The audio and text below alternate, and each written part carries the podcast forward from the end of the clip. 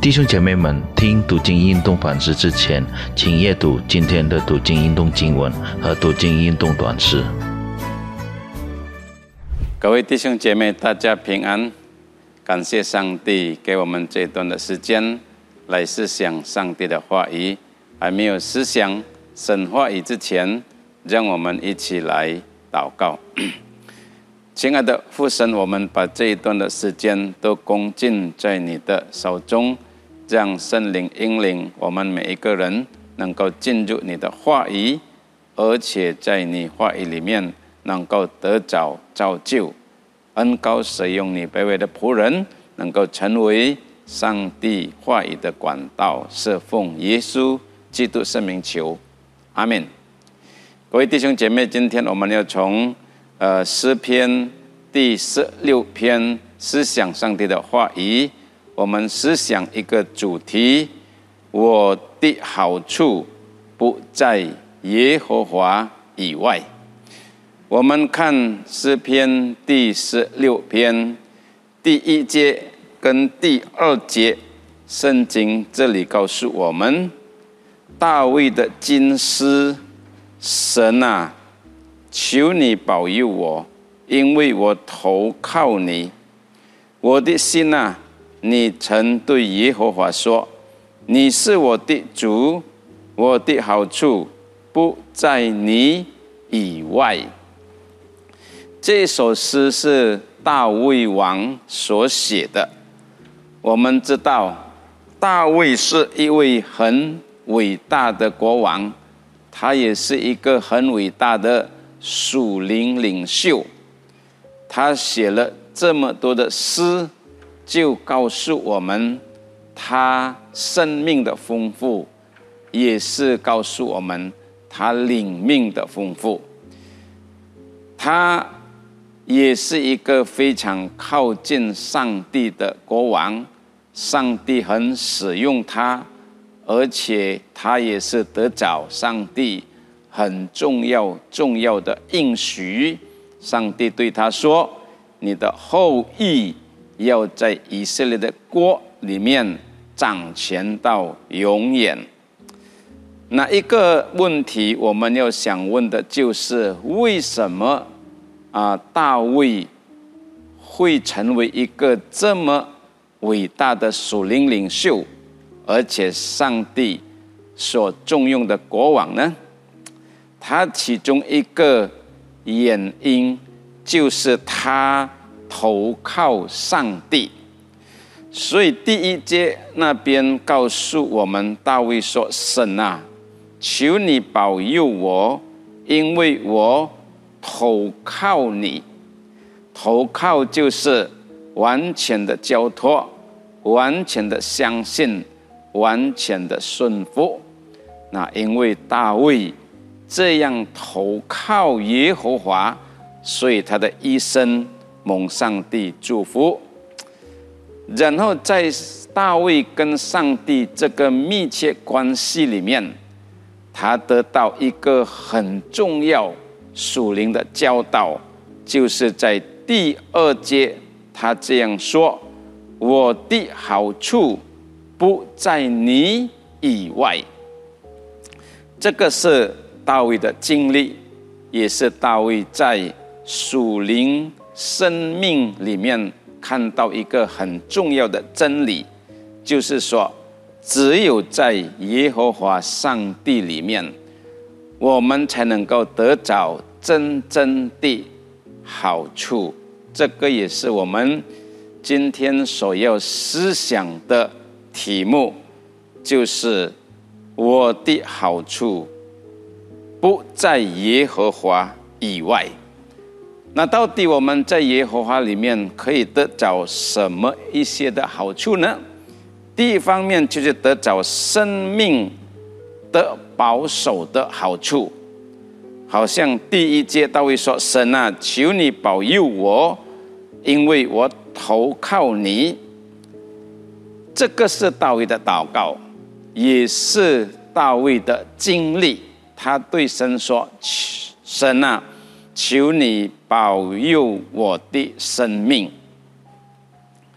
我们知道，在大卫的生命里面，他经历到各种的风波，弯弯曲曲的道路，他也是曾经面对各种的危险，包括他要面对歌利亚，一个极大的人，能够杀死那么多敌人的，呃，一个伟大的啊兵丁，但是上帝，但是大卫靠着上帝的能力。就把歌利亚打败了。大卫也是曾经在呃扫罗王的威胁追赶当中，所以他的生命也是在困难危险里面。他也是曾经被他自己的儿子亚沙龙啊，被他呃被他的孩子自己啊来追赶，要追杀他，而且他。在他的生命里面，还有许多许多敌人，他要所面对的。在面对这么多的危险敌人的时候，大卫说：“主啊，我投靠你，我完全相信、依赖你，求你来保佑我出入，而且面对这一些的危险。”所以在大卫的生命里面，他经历了上帝怎么样保护他。脱离各种各样的危险，无论身体上的危险、生命上，而且那个灵命上的危险，上帝都这样保守他、看顾他。那因为大卫有这样的经历，他就说：“我的好处不在耶和华以外。今天你我或在这个世界脱不了世界的问题、生命的危险。”但是我们要学习一个重要属灵的功课，就是要完全投靠耶和华，他就会保佑你的生命。为了避免各种各样无论身体上、灵命上的危险，第二方面就是能够得到生命的产业。第五节。那边告诉我们，耶和华是我的产业，是我杯中的份。这个是大卫的见证。除了生命得着保佑啊，在耶和华里面，我们也是可以得着生命的产业。那这个生命的产业。到底是什么意思呢？就是讲到我们在主耶稣里面已经得着新的生命，得着上帝而来的生命，也是得着救恩的生命。当我们相信耶稣基督以后，我们就在基督耶稣里，而且基督在我们里面，我们是属于上帝的人。那上帝也是属于我们的。那这样说的话，上帝耶和华就是我们生命的产业，因为我们得着了上帝，上帝得着了我们。那这个是我们信心里面一个很重要的道理。我们是属于上帝的人。那因为今天我们是属于上帝的人，我们都在。耶稣基督里面，所以我们每一天的生活一定要保持与上帝一个密切的关系。无论透过祷告，我们来到主的面前赞美上帝，求上帝引领我们的生命。